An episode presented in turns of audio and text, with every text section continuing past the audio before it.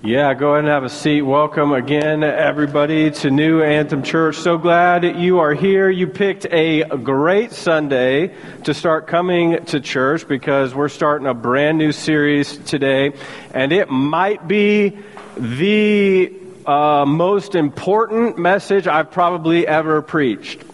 Can't promise you that it's going to be the greatest but it's going to be the most important. Every fall, we like to do a series called Frequently Asked Questions, where we try and answer questions that people ask.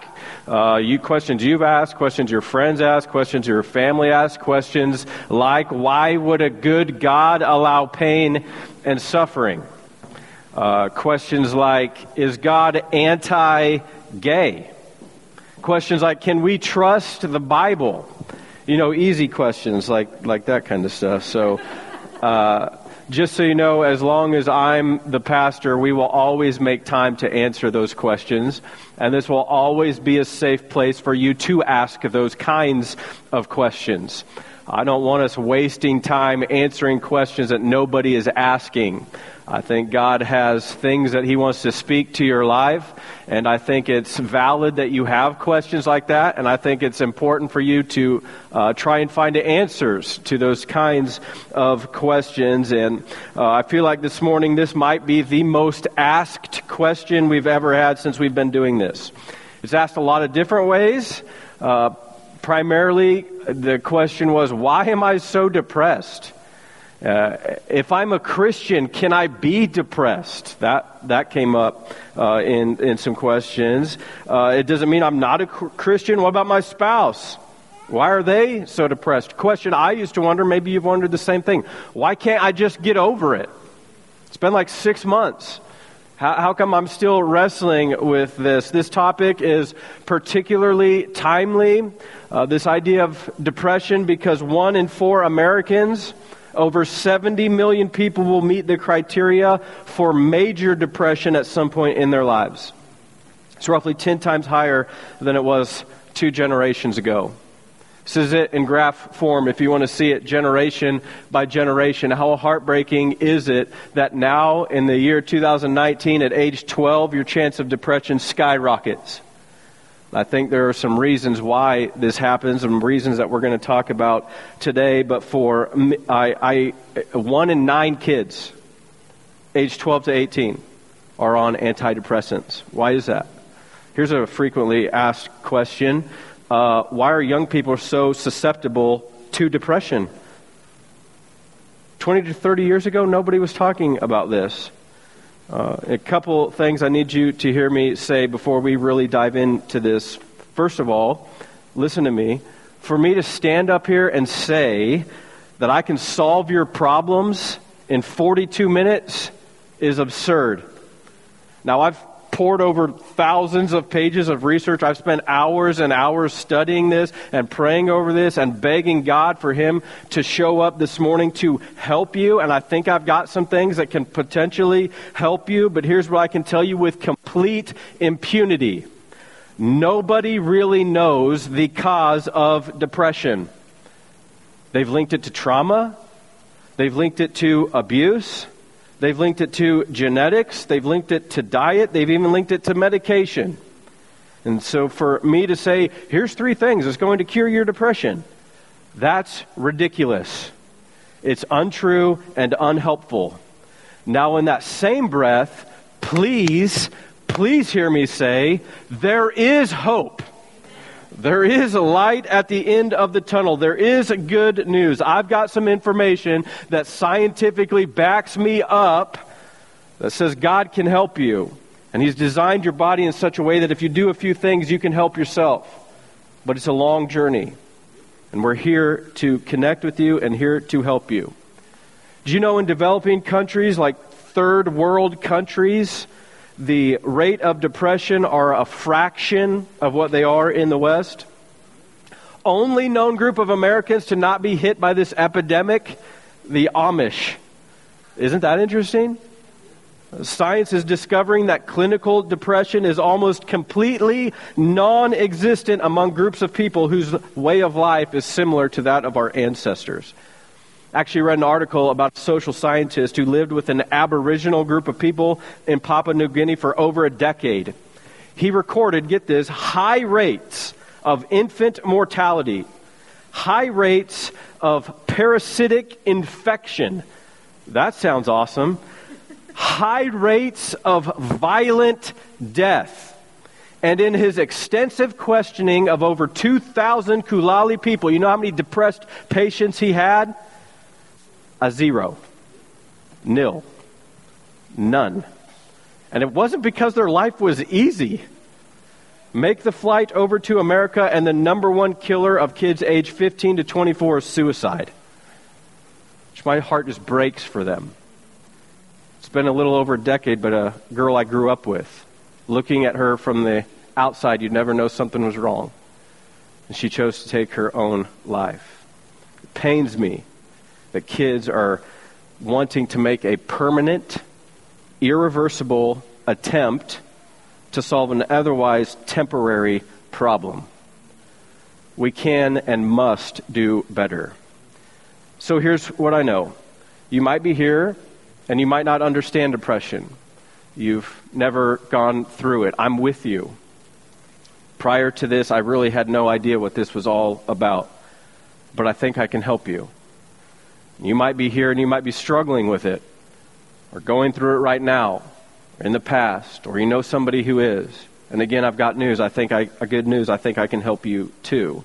Quite frankly, if I could just reassure you from the Bible, you're not the only one going through this. The prophet Jeremiah said he wished he died in his mother's womb. That's Jeremiah 29:17. You know what Jeremiah 29:11 says? I know the plans I have for you, declares the Lord, plans to prosper you and not harm you. And six verses later, he's like, Why didn't you just kill me? Jonah, Jonah 4 3, God just kill me. Paul, uh, 2 Corinthians 1 8, he wrote, I despaired of life, and the people that were with me did too. Like, this isn't easy. And here's what I'm trying to drive us at you can be a Christian and still be depressed. Certainly, sin can cause depression, but, but moreover, just because you're depressed doesn't mean you've sinned. We see that over and over in Scripture. This is a disease. And the good news is, even though the journey is long to recovery, I think I can help you get there by God's help. Amen, somebody. All that being said, here's what I need you to do. So listen right up front. I'm not a professional, I'm a preacher. Now, we do have people in this group among us today who are professionals, so I would highly encourage you after we talk about some steps that I think can help you, that I think you should take, if you still need help, man, please let us know. Write it on your connection card. If you're too embarrassed, we will call you today if we need to. Find somebody in a lanyard there, connect you with the people that you need to talk to. We're going to have people, including a professional, back at Connection Corner, people who will pray for you if that's all you need. But you have to communicate. People can help you. This is not something you should try and beat by yourself. The vision of this church is to be a place that connects you to God's purpose. And I, I think you need to know that God's purpose for you is life, it's freedom, it's joy through His Son Jesus. And so here's what we're going to do. Same thing we do every night, Pinky. We're going to try and take over the world. No, we're going to we're going to read we're going to read some of the Bible. I'm going to talk to you about some scientific things that back up what we're going to read in Scripture. But it's all going to start with God because I think hope begins with Him. And so if you got a Bible, go ahead and grab it. First Kings chapter 19 is where you need to go. While you're getting there, I need to show you a helpful video. Okay, so go ahead and take a look at this. So that's a huge snake in my yard. First of all, I need you to ignore what I'm wearing, okay? this was a surprise attack by the enemy. He's got me looking like cousin Eddie out here in the freaking. Uh, But so what I really need you to be wondering is why is there no audio on the video on the video? And there's a reason there's no audio on the video is because my wife, your co-pastor, she's behind the camera. She says some words that are inappropriate to be heard in church. And so the point of that is you need to pray for her, okay, and her her salvation. I'm not sure where she's landing on that currently.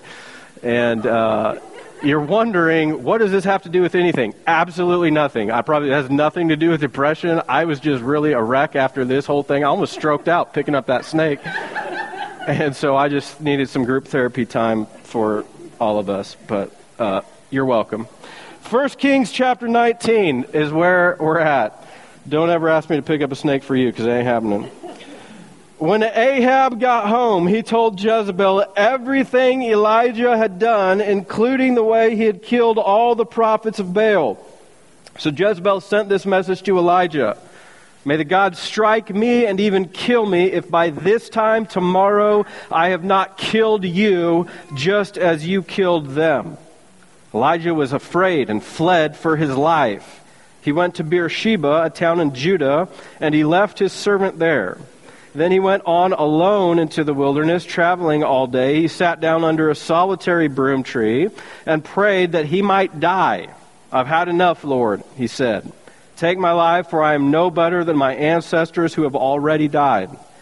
Then he lay down and slept under the broom tree, but as he was sleeping, an angel touched him and told him, Get up and eat. He looked around, and there beside his head was some bread baked on hot stones and a jar of water. So he ate, drank, and lay down again. Then the angel of the Lord came again, touched him, and said, Get up and eat some more, or the journey ahead of you will be too much for you. So he got up and ate and drank, and the food gave him enough strength to travel 40 days and 40 nights to Mount Sinai. How many of y'all know that's some good bread? Come on, somebody. A, the mountain of God is where he went. He came to a cave where he spent the night. God, thank you for your word. Thank you for being so relevant to thousands of years of history that even today we can come and gather in this place and hear from you and be better because of it. We have a difficult topic to discuss, God, today. Let my words be from you. Let them be clear and articulate. Speak to our hearts and our minds and help us better understand this problem that we're facing together. May you be glorified in these next minutes together. We ask all this in Jesus' name. Amen. The title of my message today is Remembering It Wrong. Remembering It Wrong. Has that ever happened to you? My fish was this big. Are you sure about that? Uh, or back in my day, there's a clue you're about to remember something wrong. Uh, we had to walk uphill both ways in the snow. Uh, that's probably not accurate and we're rem- remembering it wrong. The other day, I went to Leaker's pharmacy to get some uh, medicine for Lenny, and the lady asked me, "What's her birth date?" And I did what all of you do. I went through all my kids. I was like, "It was October, it was late," and then on, uh, yeah, there's April, uh, April 17, 2016. And the lady looks at me like confused, and so now I'm confused. I'm like sweating. I was like, "Is that not it?" And she was like what's the year again? And so now I'm panicking. I was like, is this a test? If I get this wrong, is she getting her medicine still? Like, I don't, I she's my third kid. Two, I'm, so I go through all the dates, you know, like my, my mom's 59, my dad's 58, I was 82, Laura's 83, Leighton's 2010, Lana's 2000. I'm pretty sure it's 2016, lady. You're, you're confusing me. And she's like, how about 2017? 4 17 17, she said condescendingly. I was like, yeah, sure, I believe you. You got the computer. Why are you asking me? You know? Like, again, she should be lucky I remember her name. She's number three. We're trying to play zone over here. I don't know who this guy, you know, just give me the medicine. Remembering it wrong. That's a lot of what depression is. Focusing on the wrong thing because you remember it incorrectly. In fairness, much of what we talk about today comes from a guy named Dr. Stephen Ilardi. He's a neuroscientist, and he wrote uh, an incredibly helpful book. He, he practices at KU. He's also a research uh, uh, professor. And uh, he wrote an incredibly helpful book called The Depression Cure. Now, I know what you're thinking right off your, the bat. You're thinking, what could somebody from Lawrence possibly know about depression? You know, they got KU, they got Chick fil A, they got Chick fil A at KU. Come on, somebody, like, what does he know about any of this stuff? And uh, but trust me, I thought the same thing. And then I remembered they had a football team, you know, and it was like, clearly this guy's been through a lot, you know, so let's, let's just give him a little bit of a chance. Uh, more importantly, he has over a decade of successful research in helping people with depression.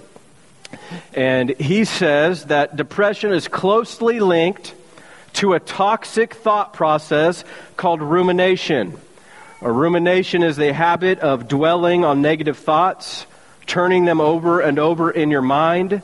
Being from Kansas, that word rumination should sound familiar. It's the same word that farmers use to describe how a cow chews its cud. They chew it up and they ruminate, chew it for a while, swallow it, vomit it back up, start chewing on it a little more. You ever do this with your thoughts? You just keep stirring on something, replaying it in your mind. Why'd they say that? What is that supposed to mean? Why didn't they talk to me? What's this text all about? Uh, why aren't they coming over anymore? Are they doing something with somebody else? And you're just replaying the scene over and over. Rumination, likely remembering it wrong. Here's what I want you to write down the way we live powerfully affects the way we feel. That's what we're going to learn today. The way we live powerfully affects the way we feel. I'm going to show you this in your own life, but first I'll show it to you in our text with Elijah. Verse 3 Elijah was afraid. He fled for his life. But then what? Verse 4 He prays that he might die. Hold up. That seems contradictory. He flees for his life to keep it in order that he might die. That doesn't make any sense. Yeah, because the way you live powerfully affects the way you feel. So, a couple things I want to point out about depression, not to diagnose anything, but simply to describe it. First of all, you know what this is with Elijah? This is a case of faulty thinking. Jot that down. You want to recognize depression in yours or somebody else's life? You need to know uh, that, that there's faulty thinking. You need to analyze your thoughts. You can see this clearly with Elijah. We need to back up and put a little bit of this into context because we'll see how absurd this actually is. Our text starts out by talking about Ahab and Jezebel. You might be wondering, well, who are they? Ahab is the seventh king of Israel. This is a little bit confusing because there's actually two kingdoms. You remember way back our boy King David, he, he killed Goliath and all that, unified the kingdom of Israel and Judah. And then he was pretty awesome. And his son Solomon, also pretty awesome. Solomon's kids, dumb, okay? Not awesome. They end up splitting the kingdom. We've got Israel up in the north, we've got Judah in the south. And Ahab is the seventh king of the northern kingdom in Israel. And if you'll read 1 Kings chapter 16, it says Ahab is the most evil king ever in the history of Israel. So that's not very cool. And it says he's married to Jezebel, his evil queen wife. She's also not great. And they set up a institution of worship of Baal, a metal idol that somebody just created, and they have child sacrifices that you have to perform to Baal and you got to cut yourself, and there's ble- blood and black magic and all kinds of just ridiculous stuff that I don't even have time to explain. So God sends Elijah to town. The very first thing he asks Elijah to do is go into the castle and say, It ain't going to rain until I say it's going to rain. And then he just walks out. And everybody's like, Who is this guy? And what's he even talking about? And the craziest part, it stops raining. Does what he said he was going to do. And God leads Elijah to this brook that never dries up. There's always water for him. And he has crows fly in, like the bird, caw caw caw crows, and feed him. Like this is the first Uber Eats we have recorded in all of Scripture. Like the crows just drop it. You thought your life was weird. Y'all need to read the Bible. This stuff is crazy. And uh, Elijah does a little bit of ministry for a while. He performs some miracles for some widows, and then he decides to throw this epic challenge to the prophets of Baal. He gets 450 of them together and says, "Hey, we're going to find out who the real God is. Y'all come up to me to this mountain." And you start praying to your God, and I'll pray to my God, and whichever God sends lightning down from heaven and burns up this sacrifice, that's the God that we're going to worship. And so Elijah sits down in his lawn chair and he says, Y'all go first. And then he starts making fun of them. And he's like, You all better yell a little louder. Sounds like your God's taking a nap. And nothing happens. They start cutting themselves, start singing and chanting. And he's like, Maybe he ate a bad burrito. He's in the bathroom. He can't hear you. Scream a little louder. And just, it's my favorite scripture because sarcasm is clearly a spiritual gift. And I just love this whole story. And nothing happens. And finally, they're like, man, you go. And so Elijah prays and pours water and water all over these sacrifices. And what happens? Boom! lightning from heaven, burns up the sacrifice, and all the rocks they used to make the altar. Ba boom! And then he kills everybody. So that's awesome. So, you know, it's a little different ministry than what I have. Uh, prayed for that on the front end. It didn't work out. But uh, that's where we find ourselves when Ahab comes back to Jezebel. He says, Here's what happened. He killed everybody his God's clearly God. And what's Jezebel say? No, may the gods kill me if I don't kill you. And Elijah's afraid after he had just proved there are no other gods. My God is God.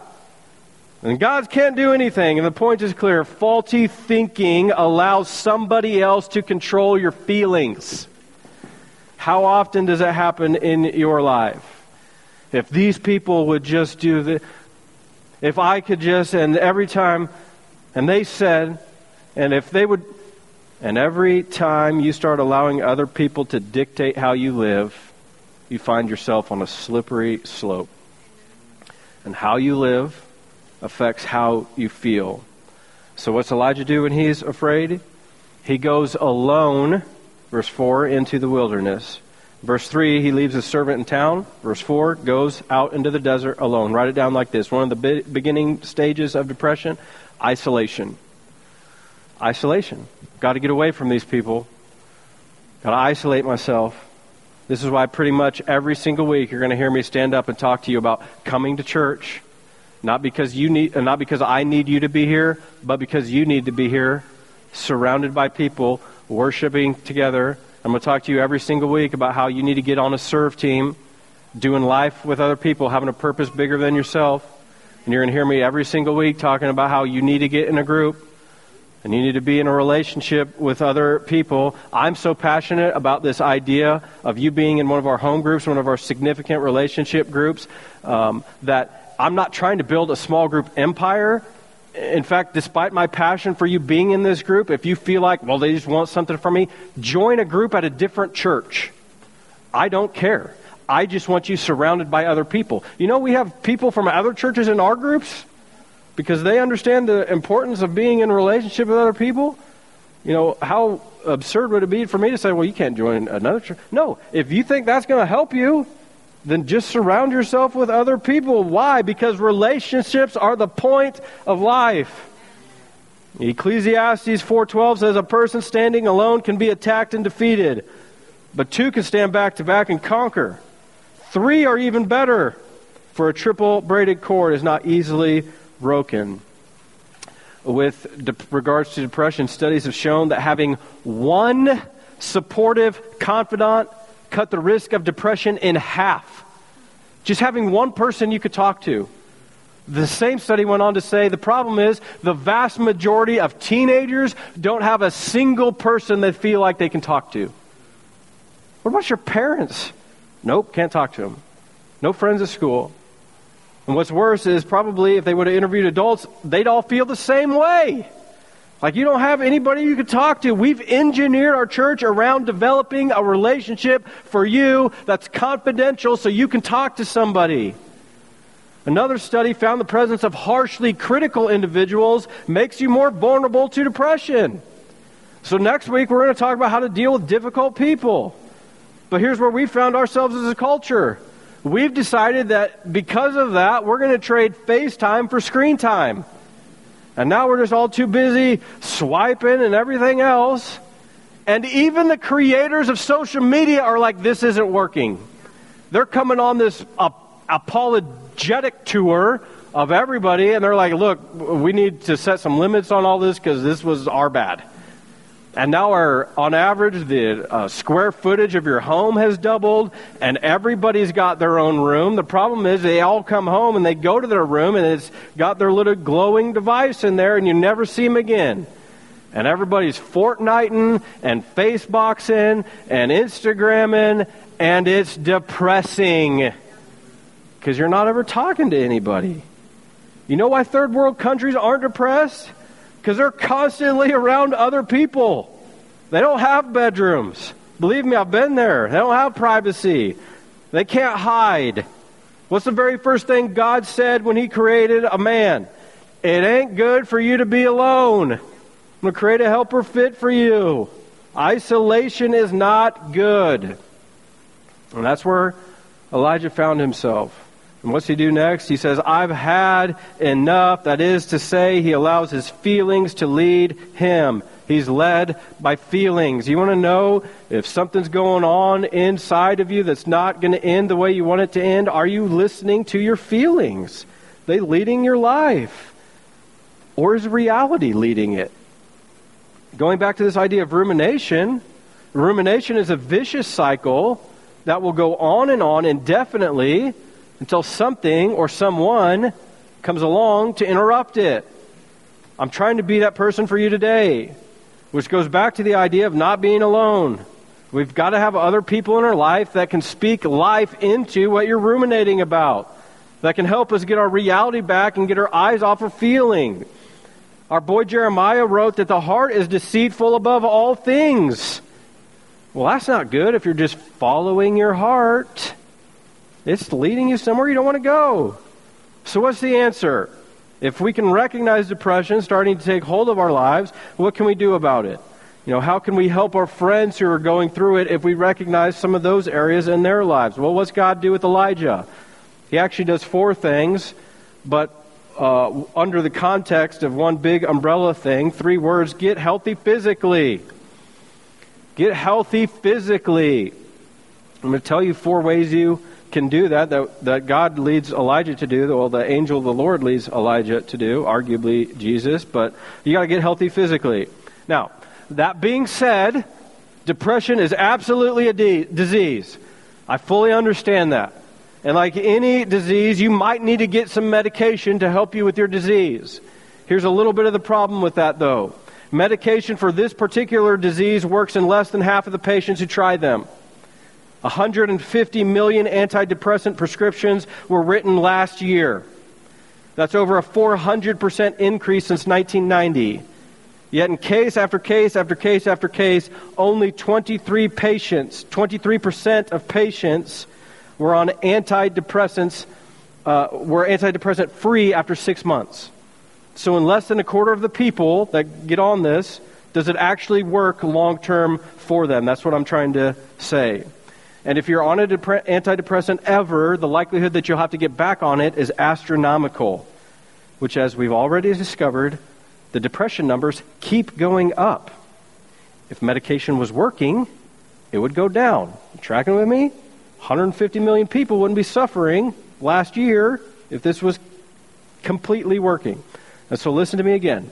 I am not anti medication. I am for anything that we can do to combat, combat, this disease, and it's worth fighting every way possible. But I want to show you what the Bible says. I want to also show you what some science says when it comes to this fight and how the two are not opposed to each other. Okay? Science is going to back up what God does with Elijah right here. This is what I'm trying to tell you. First of all, what's Elijah do? He takes a nap. He takes a nap. Some of y'all love naps. I've, i thought I would get a more response from that. But uh, he falls asleep under this broom tree. Do you know 80% of depressed patients experience some for, sort of uh, sleep disturbance?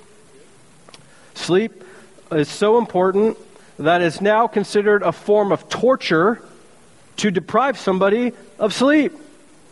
And science shows that when you don't get enough sleep, your memory and your concentration wane. You're more irritable, which is why some of you need to take naps. Uh, reflex, uh, reflexes and coordination suffer. Your immune system shuts down. That's why you're getting sick. Your body's using all that energy from your immune system. Just make sure your organs are working. Got a whole list of things in my office that I can tell you happens when you don't sleep. But one of the biggest inhibitors of your sleep, your phone, your little glowing device in your room. Light, we're going to talk about the light, but more importantly, every ding, every push notification. This is why parents, if you have teenagers, I'm I'm imploring you, don't let them sleep with their phone. You're there. Who else do they need to talk to? And it's waking them up, and now they can't suffer, and now they're getting sick, and now at the age of 12, depression is skyrocketing. They got to be able to get some good, healthy sleep. What else does Elijah, uh, God do for Elijah? He lets him sleep, then he gives him some good food, right? Gives him some warm bread from Texas Roadhouse, a little apple butter, some water. Says, You're going to need this. And you need to eat some good food. Do you know your brain is made up almost entirely of fat? It is. 60% by dry weight, fat, your brain. Um, every neuron in your brain requires an element of fat in order to grow. Where this gets sideways, though, is not every fat is created equal. Your body can actually manufacture every fat you need except for two. God has created it this way, I believe. The two fats that your body cannot manufacture, omega 3s and omega 6s. I don't want to get too deep into this, but you need to know that omega 3s are considered an antidepressant. And uh, there's a high, you need to have a higher, uh, you need to have a balanced ratio of omega 3s to omega 6s, one to one. You can survive and, and thrive mentally with uh, three to one, all the way up to five to one. The problem is, with most Americans on their diet, they have a 17 to 1 ratio of omega 6s to omega 3s. Omega 6s are classified as an inflammatory. It's not letting your body work the way it's supposed to work. You need to get more omega 3s. Where do omega 3s come from? Grass, plants, vegetables, uh, which is why when animals, way back in the day, they used to eat grass and you'd eat the animal and you'd get some omega 3s. Omega 6s, where do they come from? Grains, nuts. What's most of our livestock eat now? Grains, and so now you're getting way more omega 6s than is what's healthy. And you need to figure out a way to get more omega 3s into your body. Here's what you really need to know. I'll quote Dr. Ilardi. Research now makes one thing clear omega 3 fats have a potent antidepressant effect. Nearly 20 other studies have solidified what he said in this single statement omega 3s, you got to get them into your life. I can give you the research if you want it, or if you want to know how to get it, email me. I'd be happy to help you. Uh, look at what God says next, verse 7. Yeah, you got a journey ahead of you. Okay, we let you sleep.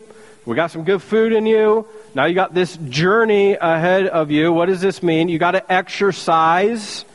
You want an antidepressant thing? Exercise. A landmark study at Duke University found that 30 minutes of brisk walking, and brisk is defined as your heart rate is between 120 to 150, depending on your age. This is what they call aerobic exercise. So 30 minutes of that, three times a week, was more effective than taking Zoloft in fighting clinical depression. Let that sink in. Exercise was more effective than medicine. my words, exercise is medicine. Here's the real kicker they found zero negative side effects of walking. You know what the side effects of Zoloft are? Weight gain, insomnia, emotional numbing, thoughts of suicide, decreased libido. Have fun explaining that to your kids on the way home. Walk.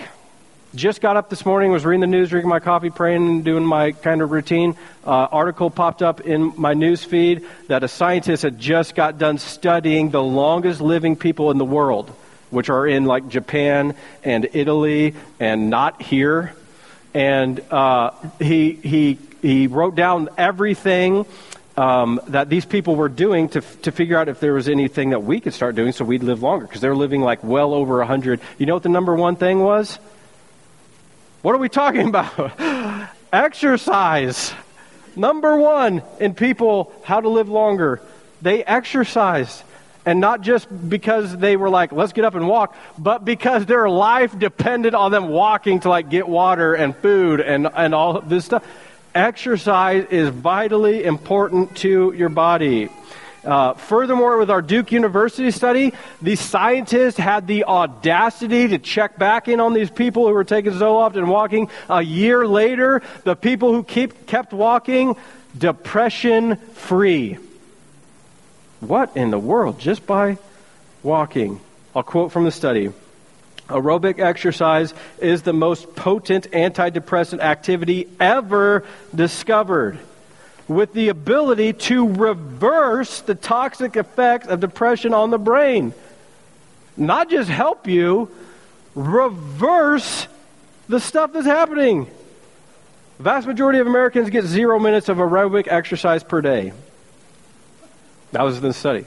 Zero minutes of aerobic. You might walk around, but you ain't doing nothing to your heart rate. So finally, I want to point out the first thing Elijah did before taking a nap was he went and sat under a broom tree. Why is that bad? Because darkness causes depression. Science has shown that you have to get some sunlight. This is why the depression rates skyrocket in the wintertime or in places where it's dark more often uh, because your body needs sunlight. God has made your body as such an amazing. way. Did you know when you walk outside, the your uh, sunlight hits your corneas and everything in your eyes, and it starts triggering this reaction in your brain to create vitamin D. Your body needs vitamin D. And uh, your body is so amazing that your cells actually store more vitamin D than you need. Why? So in the wintertime, when there ain't no sun and everybody hates everybody, your body will kick in some vitamin D and you're like, oh, this is way better than me hating you. And that was God's design. Because you got to have some sunlight. This, uh, Dr. Ilardi did some research and actually uh, had people get light boxes in their houses, and it had a, a crazy antidepressant effect. The way you live powerfully affects the way you feel. Last thing, jot this down. You want to feel better? Make time for God. Get healthy physically, Make time for God. If you'll read on in the story, you'll see uh, Elijah in this cave, 40 days, Mount Sinai, where Moses went, and God shows up, and uh, he shows up in the form of an earthquake and a tornado, and then there's like a forest fire, and God's not in any of it. And then what's he do? Whispers to Elijah. And it was in the whisper that God showed up. In other words, if you want to hear God's voice, you have to turn down the world's volume. Your pace of life is preventing you from hearing God. How do I know that? Psalm 46:10. Be still and know that I am God. In other words, if you can't be still, you'll never know God. That's what I just said. Be still that's why I like that Dr. Ilardi says we were never designed for this sedentary, indoor, socially isolated, fast food laden, sleep deprived, frenzied pace of modern life. It's not God's best for you. So let me close by saying this. Your body is composed of a spiritual side, a physical side, and an emotional side. And they all three are interwoven together. And if one is off, it's going to affect all of the others. And uh, how you live powerfully affects how you feel. And if you get nothing else I say, you have to hear me say that God wants to change how you live. Make no mistake, you were designed for something. You were designed for a relationship with God and with other people. And you can't hear me say, you can't hear me say that if you'll just take a nap and eat some good food, you'll be fine. It's not what I'm saying. I'm saying God's created your body in such a way that if you'll do some small incremental steps over and over and over and over, He'll help you and you'll get better. Dr. Ilardi talks about a man who was depressed for 41 consecutive years day after day after day after day for 15,000 days. I hate my life. What's the point? Woe is me. And after 18 weeks of this uh, program that Dr. Ilardi put him on of doing small things over and over and continually adding and gradually getting better, after 18 weeks, this man said, This is what I remember it feeling like to be free. God said He sent His Son Jesus for you to be free. This is what's at stake for you. That through Jesus, your sins can be forgiven. That when you understand how your body works, He can set you on a new path. And this is not meant to be an escape from your problems. This is meant to be an engagement with the God who can solve your problems. This is what this is all about. God's ready. He loves you, He cares for you don't get me wrong, it's going to take some work on your part. A lot of work. But listen to me. That's why we're here. We're here for you. Connect you, God's people, back to God's purpose. There's hope for you today. Your life can change. It can be better. Can't do it alone.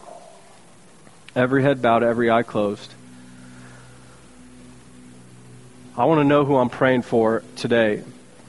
So if you're here and you're struggling with this depression, not asking you to come up or do anything like that, or I'm asking you just to be vulnerable with me right now so I can just pray for you. Would you, would you raise your hand for me? Thank you. Thank you. Yes. God, I've seen these hands. I just want to beg you to do what only you can do. And fill these folks up with your Holy Spirit. And I understand how depression affects your brain and you're hurting. You're physically hurting. That's a result of this. God wants to help you. God, give them some encouragement today. Help them have the right conversation with the right person. Put this back in perspective. Let us stop ruminating on these negative thoughts, but rather start thinking of you. You're a child of God. God, every person in here is your child. You created them, you care for them, you love them. Some of you, though, have maybe never accepted this free love of Christ. He died for you.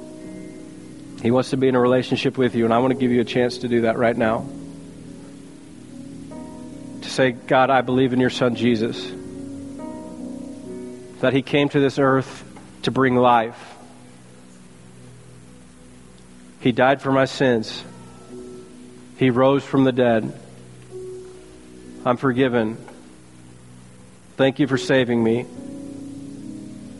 Help me as I walk out of here today to live for you. God, we submit our lives to you. We know the best is yet to come. connect us to you and to your people. We love you, we praise you. We ask all this in Jesus' powerful name. Amen.